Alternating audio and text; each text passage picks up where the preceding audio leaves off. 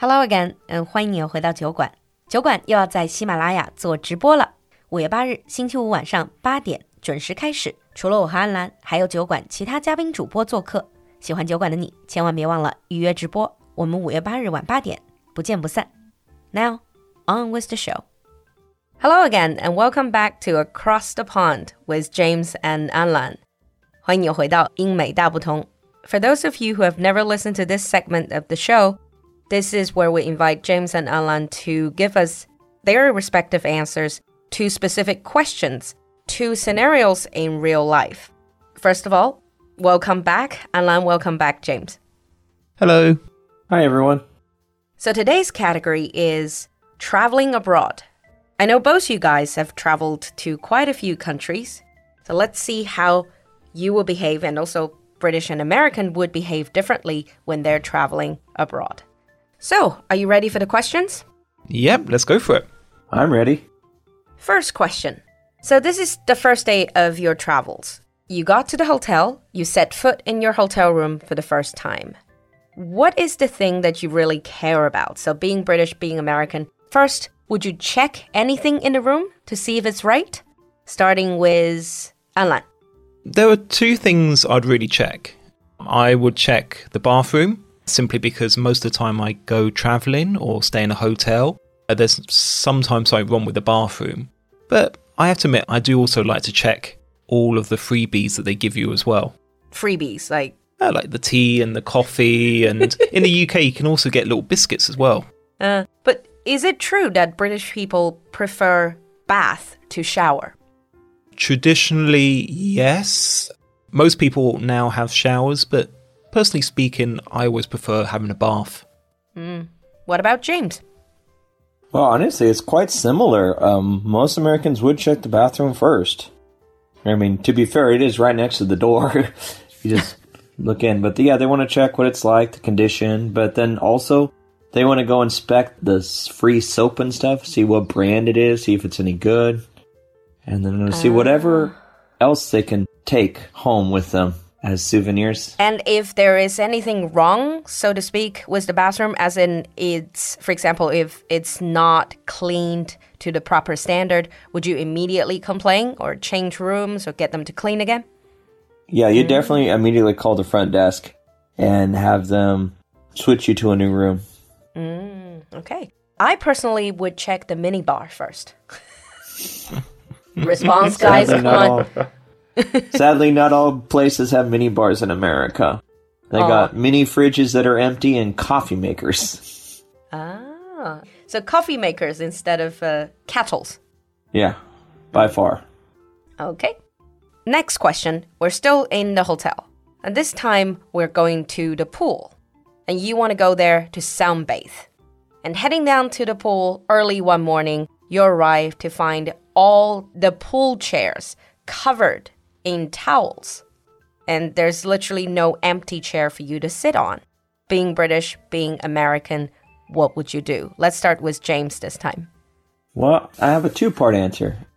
If the pool is empty, you're going to find the staff and complain for not doing their jobs and cleaning it up.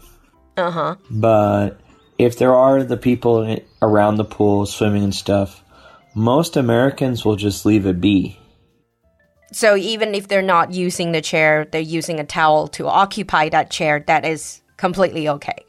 That is completely okay. Someone's already called dibs. so it's all first come, first serve. Yeah. Mm-hmm. What about British?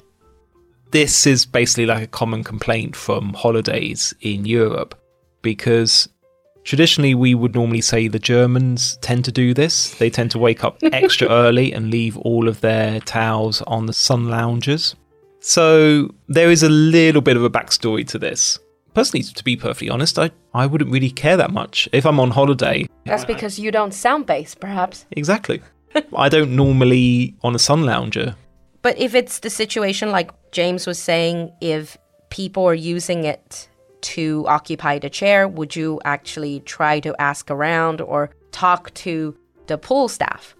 Well, if there are pool staff, then I probably would say something because it's a little bit unfair if you're just waking up early and you're laying your towel there.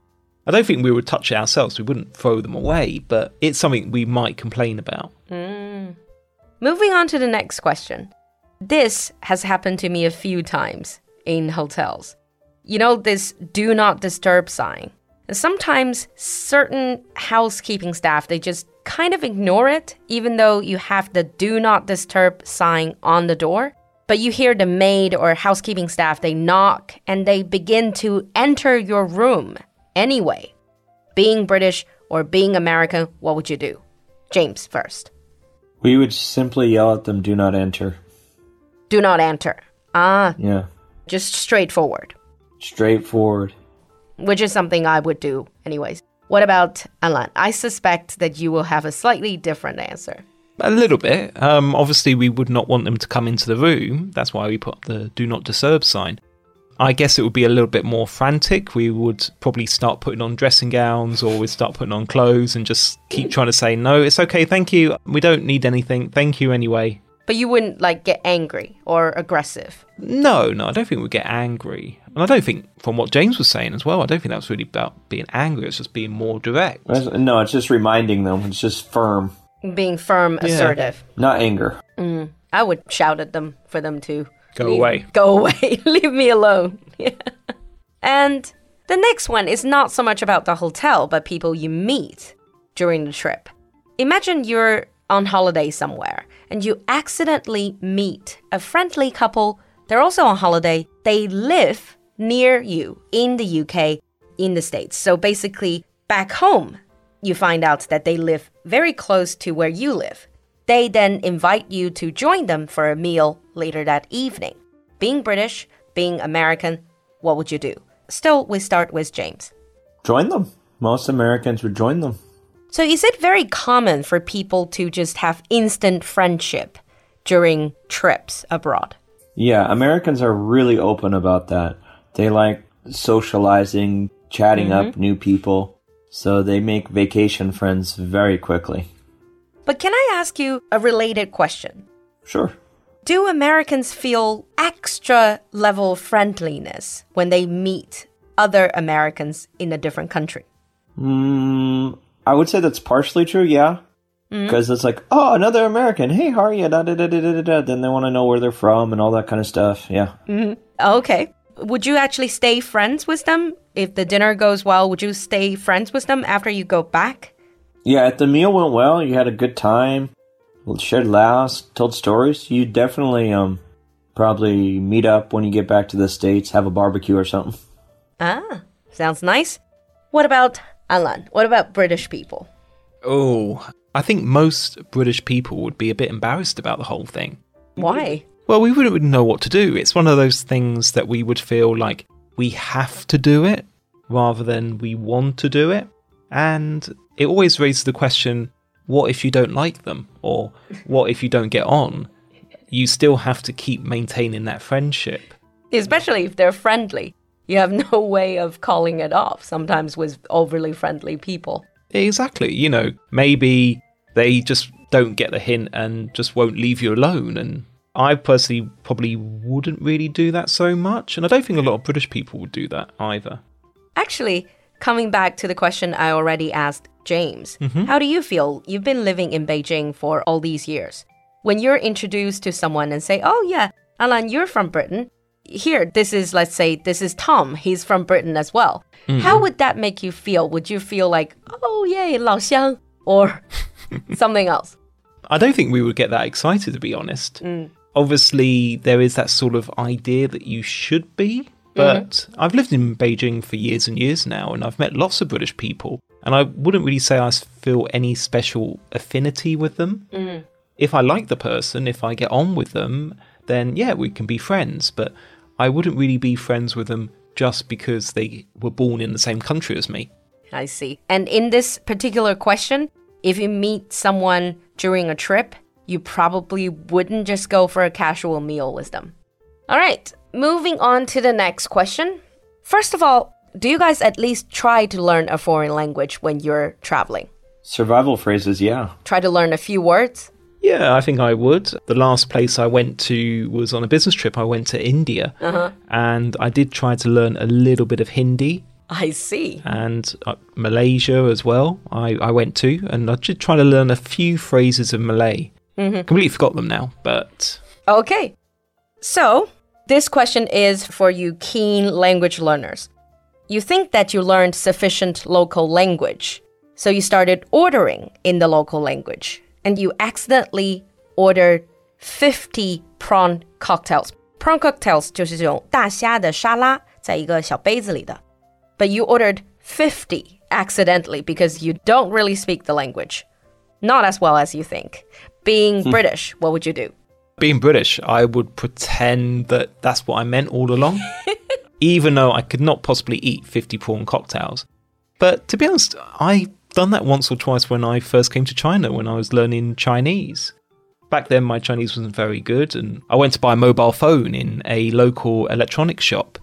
And for some reason, I ended up buying three extra batteries for my mobile phone, just simply because I didn't understand what they were saying, and I just agreed to it. Yeah. I think sometimes when people are in that situation, they feel embarrassed. Whatever they don't understand, they just say, yes, okay, yes, okay. Smile and nod, smile and nod. yeah. What about you, James? What about Americans? Most likely, Americans would laugh at the situation, like, haha, because this will be a good story later. But then they would try to return them. Oh, you try to send them back. I see. Yeah. Although some people would get quite angry.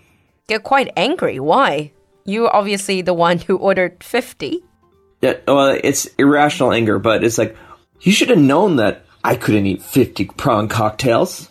Ah. Well, you never like know that. because Yeah, I think I, I think I might feel the same, but probably a little bit too embarrassed to actually say anything. this is why I always try to rely on perhaps like English. yeah, or point. You have those point dictionaries that allow you to point at a specific sentence or so. And, and that's probably more reliable. Well, actually, this still comes across me in China, this situation. Did you accidentally order 50? No, no, no, the your Mai Yi Song Yi deals. Okay. So, like, it's like buy one, get one free beer. I say, I want two beers. She's like, okay, we'll bring you four beers. Yeah. Like, no, Well, the more the merrier. You're, you're still paying for two. but but I want to pay for one and get two beers, not pay for two beers and get four beers. I think this whole buy one, get one free deal might be a little bit more advanced in terms of language. But it's still kind of frustrating. It's like, I want two beers. We'll bring you four. I want two. All right. So let's wrap up here today. In the next episode, we're going to continue with the topic of traveling, and we have more fun questions to ask. Meanwhile, share with us in the comment section what you would do in those situations. Thank you, Anlan. Thank you, James. Thanks a lot. Thank you for having me. We'll see you next time. Bye. Bye. 满眼绿意的初夏，正是提升自己的好时节。我和安兰的酒馆第八期进阶口语课程开放报名了，五月开课，让你真正敢于开口，有话可说。如果你更喜欢轻课，酒馆的话题拓展包五月版也马上开课了，每周一杯奶茶的超值价格，紧扣最实用节目话题，让安兰、TJ 和 Sarah 三位英国主播陪你聊。赶快添加小助手获取免费试听课吧！小助手的微信号是 l u l u x j g two，l u l u 就是露露，x j g 是小酒馆的汉语拼音首字母，最后一个数字二。添加小助手后，可以直接对话咨询八期进阶课程，也可以回复“拓展包”三个字进入轻课群，我们在群里等你哦。